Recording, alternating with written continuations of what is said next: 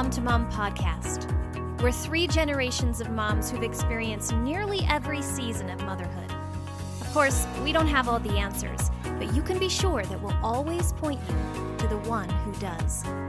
We're pouring a cup of coffee and we're chatting motherhood today. Pull up a chair. We're really glad you're here.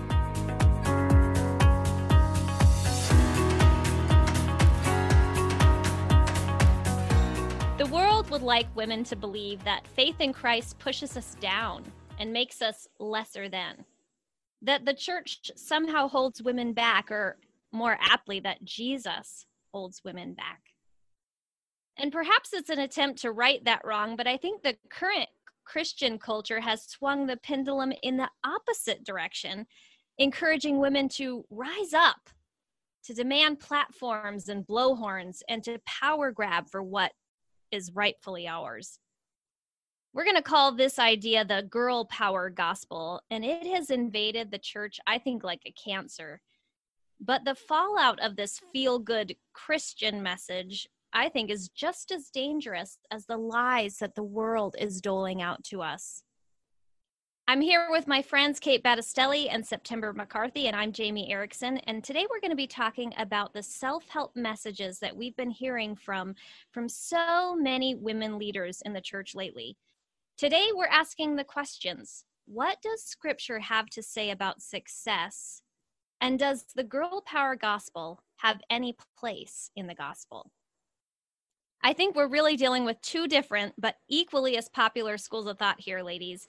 On the one hand, we have the world, which wants us to abandon our faith because historically speaking, the church just hasn't been very kind to women, or at least that's what they'd have us believe. Do you think that's true? Do you think the church has failed women, or actually, more importantly, do you think Jesus has failed women? You know, I this is a tough one for me because the church, I mean, it hasn't failed me. I, I, think that a lot of women are given leadership positions in the church today. A lot of, at least a lot of the churches that I've gone to, are they perfect? No. But in the US, I see women, for the most part, treated with respect in the churches and being given leadership positions. So, but I know it's not perfect. But uh, one thing I know for sure is that Jesus never once failed women. He championed women. He championed the downtrodden. He championed the least of these uh, to a huge extent. I love the story. I've always loved the one about the Samaritan woman at the well and how Jesus chooses to give a deep discourse on worship to this outcast woman who's coming to draw water during the heat of the day because of her shame, because of her, you know, she was living with a man that was not her husband. She came to get water, not knowing she was about to meet the one who is going to give her living water. He respected her, he challenged her, and he filled her. And I love that she forgets her water jug. She leaves behind the one thing she went to get to go off to tell her whole town that, you know, come meet this man who just told me everything about my life. Hmm. And, you know, she just can't wait to tell her people about Jesus. Really, she's the first evangelist, as far as I'm concerned but he loved her well, gently called out her sin, and changed her life. And there's so many other examples. I mean, Mary Magdalene, the, the woman with the issue of blood, and my favorite, the adulteress, who's dragged out in front of Jesus. We don't even know her name and condemned by the religious elite. But what does Jesus do? He simply loves her, tells her to go and sin no more. I mean, Jesus will never fail us, He will never leave us or forsake us. Absolutely. I love that passage in John. I actually studied that last year and it um, had a profound effect on me as at the same time in our culture and in this world, the girl power gospel um, message was being kind of thrust at women in the church and the Christian circles. And so I was able to, you know, rely on the story that Jesus brought to us. But, you know, I don't think we need to abandon our faith to know that yes, I think, and we can see historically, the church really has not been very kind to women. And that's the difference between comparing if Jesus has failed us or if the church has failed us. If we look back on the centuries, we find the Roman government it had laid a foundation of very little room in the church for women to be seen or heard. And this is contradictory to the message of Jesus and those who followed him and perhaps in this culture today, we sometimes confuse the man made rules of religion with the messenger. And that's maybe where we get hung up. I completely agree, September. I, I think we all need to take a step back and shift our mindset from sort of our Western culture or our Western frame of reference about um, the New Testament and even the Old Testament, we have to understand that during the Greco Roman world or Greco Roman time, the world was really hostile to women, just the world in general. And that Christian groups, these New Testament believers, these second century Christians that were coming on the scene, they were actually persecuted because they were so pro women. It was so different than the rest of the mentality of the world because Jesus really elevated women in a time that they were treated really as property. And so his disciples elevated women as well. And it was very countercultural at the time. We fail to remember that when when we look at how the church is treating women today. Jesus gave women worth. I think it's it's interesting to see how the resurrected Christ actually showed himself first to who? To women. Um, in a world where women weren't even allowed to speak in public, he chose those women to go and proclaim the message of his resurrected body and to testify about his defeat over death. Um, and then if you think about, you know, his very last state, one of his very last statements on the cross was directed at a woman, his mother. He looked and he saw her need to be taken care of even after his life was done.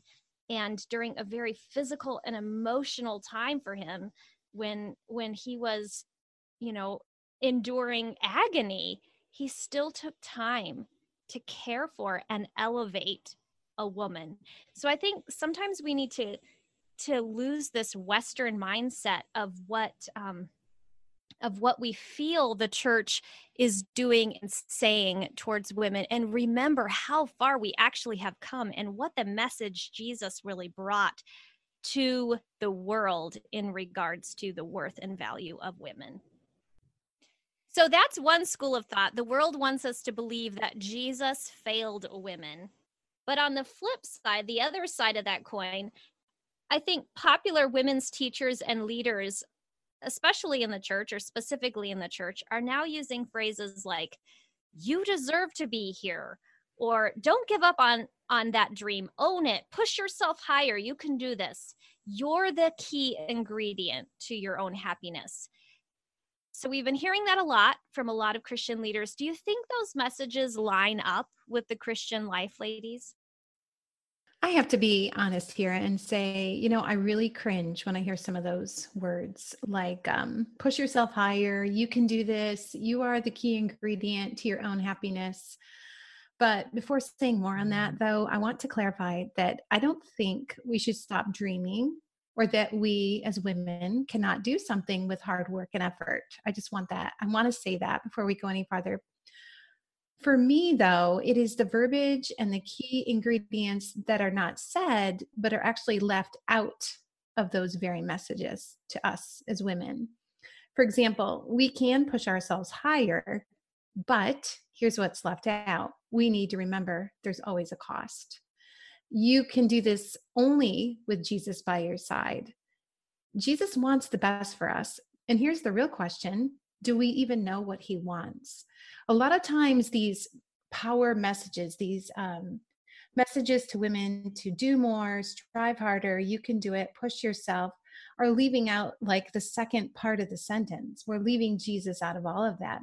I can push myself and I can achieve, but is it for Christ? And what is the cost? And I think that's a lot of what is left out of these messages in today's culture, which leaves women feeling um, empty and comparing and in the end um, feeling like there was no one there to uh, support them and it's just a lost cause. And so we need to remember that we need to know what jesus wants and if that is behind our mission and our motivation and he's walking with us and we're doing it for him then there's nothing wrong with that. There's nothing wrong with uh, you know dreaming. One thing I hear all the time is I'm the hero of my own story. and i always have to look at that through biblical eyes like how how would paul the apostle have identified with that statement when he ended up in prison and martyred for his faith now he wrote most of the new testament but how would john the baptist who ended up with his head chopped off you know when you when you really look at some of these statements and some of the things that they're saying to women today and how how does that fit into what we read about in the bible? There's no mention of persecution. There's no mention of any of those things. And if you're really truly trying to follow christ in your life and live your life w- doing what he's telling you to do it might not end up pretty and successful and with you having you know living your dream and all that. It might end up with you being a martyr in another country. I mean we we have to look at both sides of this. And and i'm with you september that i think it's good for women to you know be all you can be but be all of what god is leading you to be not just because i want this but jesus what are you telling me to be? It might look very different than what you know than, than what my idea of how my life didn't turn out the way i thought it would. I had very different ideas about my life 20 30 40 years ago but i know that i've followed the lord and i can see the good things that he's done even though it hasn't all been perfect and it hasn't and i haven't been the hero of my story and i never want to be absolutely kate i i think it goes back to where your identity lies. Yes, I'm a woman. Yes, I'm a mother. I'm a wife. I'm a, a person who has dreams and goals. But first and foremost, I'm a Christ follower. And in that, because of that, I then have to look at who I'm following and follow his example. So let's forget for a second that that we're women and let's just focus our identity or put the lens on the fact that we're Christians and we're following this Jesus, what what was his example that he left us to follow? You know, he said, "Take up your cross and follow me." Here was a man who who left all the riches of heaven and he lived in obscurity for most of his earthly life. And while he was here, what did he do? He humbled himself. He became weak to seek and save and sacrifice. And those are the examples that he left to us. He was never out for a power grab. In fact, he was given opportunity to rise up and overthrow a government. That's what a lot of people expected of him. That was not what he came for. And so I think if we're if we're trying to seek and follow Jesus, I don't think a power grab or the girl power gospel is is the way to go. But is there anything wrong with success? You know uh, if we take out the this term the girl power gospel and we just look back on kind of what it's rooted in chasing after our dreams following big goals having success is there anything wrong with that is that a sin I don't think there's anything wrong with success as long as you realize that whatever success you have is not about you.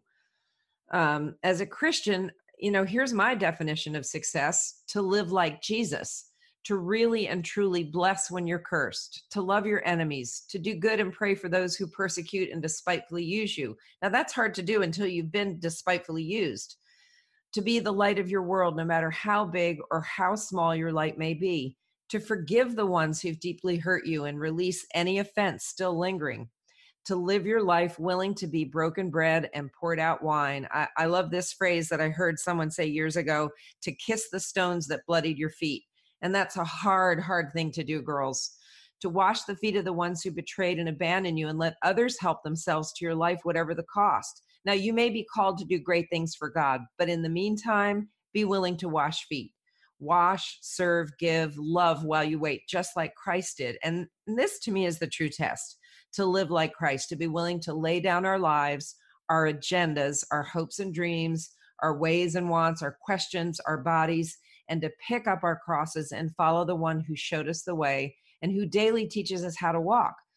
Jesus asks each of us each day to pick up our cross and follow him, to, to obey whatever he tells us, to listen for his voice, then do what he says to sprinkle holy salt and shine holy light on the people around us day after day, whether it's in the boardroom or the laundry room, a worldwide platform or a homeschool classroom. The setting is not what's important. We don't change the world by where we are, but by whose we are. Absolutely. Good point. Oh, okay, I just feel like we need to pause there. And I feel so convicted in those things as you are reading them. I mean, it's a daily, daily reminder. It's not just something we achieve or success in one night and one day. And I really like to think of the personal portion of this topic of success when it applies to motherhood specifically, because, you know, that's what we're here for with our podcast to talk motherhood and to encourage you uh, while you listen in. Um, and I want you to know there is success in motherhood.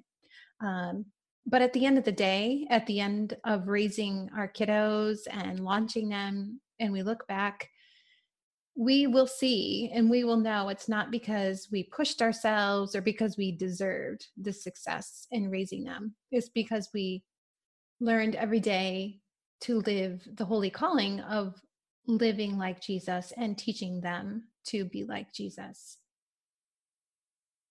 Yeah, I think it goes back to what our definition of success is. And I wonder if Jesus' definition is the same as ours. I I have a feeling it's not and I have a feeling we in our earthly humanness define success by all these quantifiable things like money and power and platforms and benchmarks. Is there anything wrong with money and fame and pen- benchmarks and power, top rungs, those things? Probably not. But I think that there is something wrong, and we can see it in scripture with the love of that or the chasing after that, the striving for that. In making a power grab for certain jobs over others, I think we're actually demeaning those other jobs, making them lesser than. We're cheapening the hard work of others. Or worse, we might even be inadvertently saying that that people in with those jobs or in difficult life circumstances don't deserve happiness or that they're not um, trying hard enough to attain it. You know, if happiness is within my power and somebody has just lost a loved one and and they're they're deep in grief you're basically saying that that they don't deserve happiness because they're not trying hard enough to climb out of that grief. I think it's a dangerous and deceptive message that's really kind of like the little sister version of the prosperity gospel that we we heard about in the in the 90s and the early 2000s.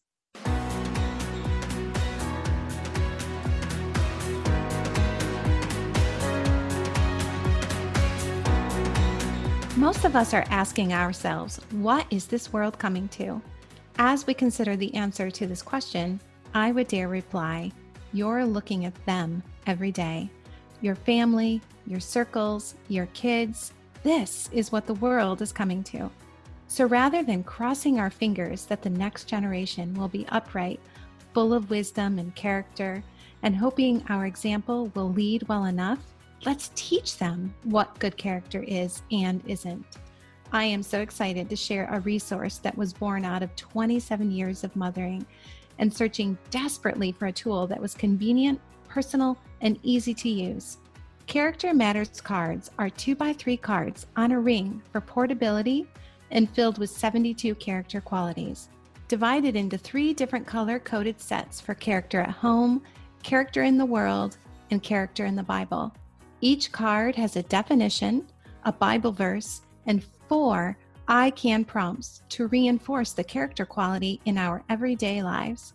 Everyday moments and teachable truths.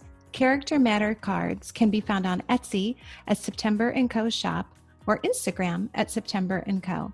So visit us today to find your character card sets to use in the car, in the mornings, or at dinner, or wherever you go because we are raising generations today.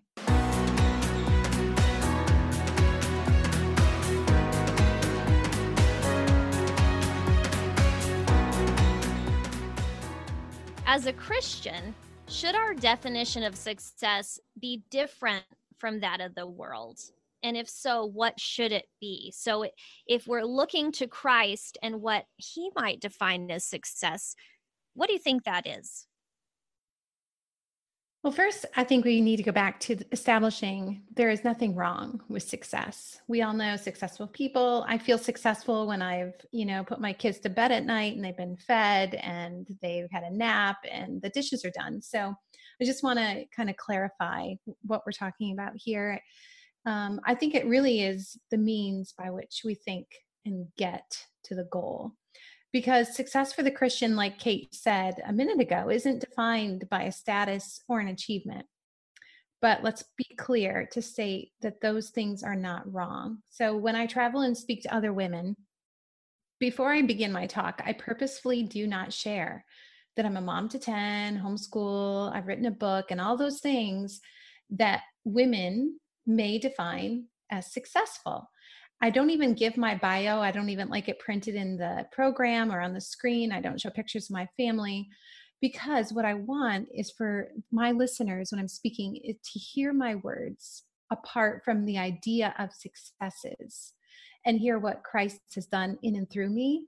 And as I bring his words to them and what they can do in their lives and in those very areas. And then I share about who I am because I don't want what people see, what the world has defined as success, to affect the message.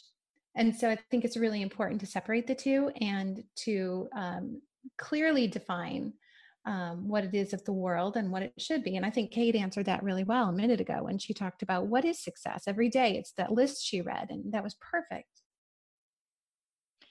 I think it's important to remember that there are plenty of examples in scripture of successful women. Um, I think of Esther and Deborah, Jehoshaphat and Miriam, Jochebed, all those women.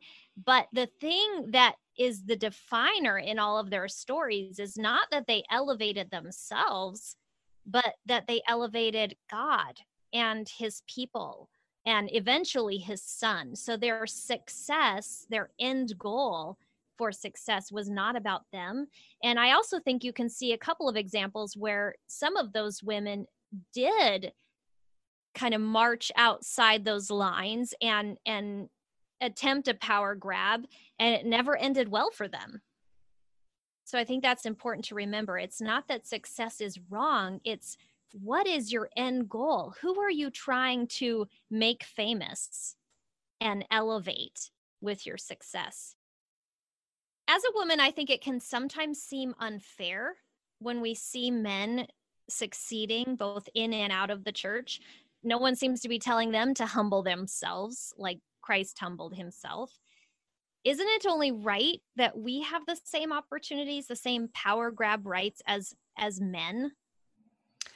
You know, I don't think anyone who calls themselves a Christian, either male or female, is ever called to power grab. I mean, it happens all the time. It's how the world is run, but it's not what we're called to do. We're called to humble ourselves, to take the lower place and let the Lord lift us up if that's His will for us.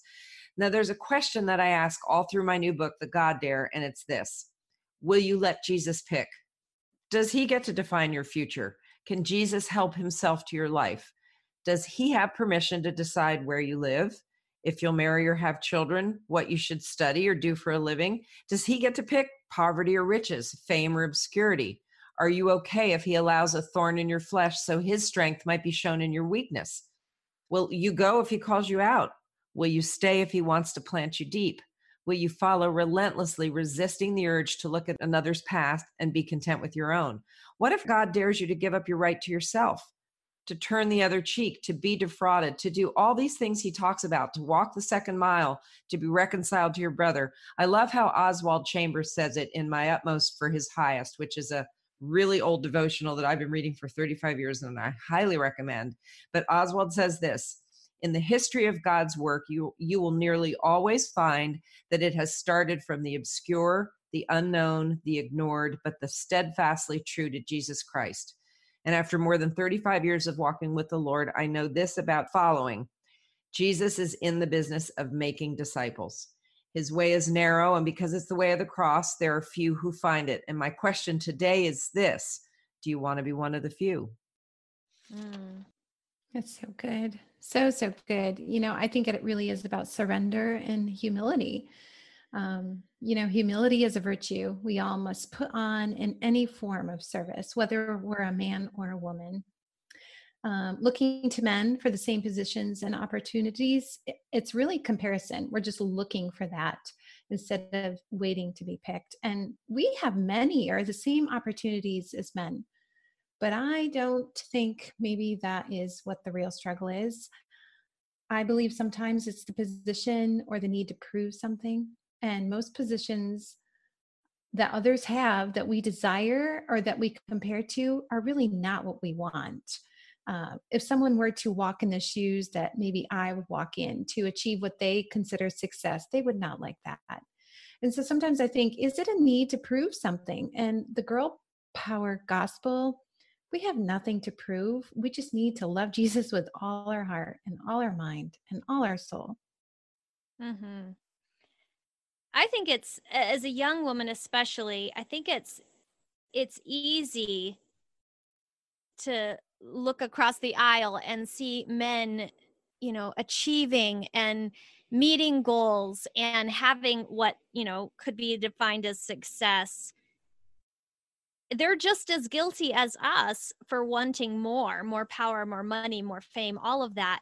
But ladies, that's their struggle. We're not going to have to answer for anyone else, any other woman, any other man. We're not going to have to answer for how someone else handled their opportunities or or handled their comparisons we'll only have to answer for ours so i guess the question remains are we trying to build our own little kingdoms or are we trying to build christ's. Well as christians we're not to make much of ourselves. We're to make much of christ. It's not about us ladies. It's always always always about him. John 3:30 says it this way he must increase and i must decrease. He never called us to crush our dreams or to have quote unquote agency over our lives.